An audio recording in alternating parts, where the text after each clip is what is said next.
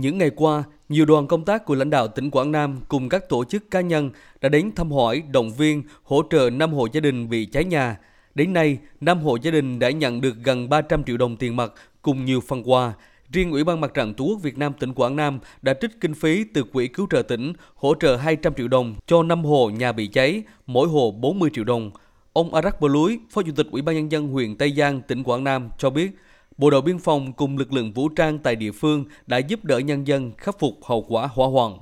Bà con nó cũng ổn định, cũng an tâm, dù là nó rủi ro như thế cũng may là là không thiệt hại về người. Bây giờ ở tạm của các hộ gia đình cũng phải là nghiên cứu nguồn để đảm bảo phải cố gắng sớm để xây nhà cho các hộ hướng đến là cũng xây hướng là nhà xây để đảm bảo rồi không phải làm gỗ Trước đó khoảng 3 giờ 25 phút ngày 2 tháng 2, ngọn lửa bất ngờ bùng phát từ khu nhà bếp một hộ dân ở thôn A Rần, xã A San, huyện Tây Giang, tỉnh Quảng Nam, sau đó lan ra các ngôi nhà liền kề, làm 5 nhà chính và 3 nhà bếp của 5 hộ gia đình bị thiêu rụi.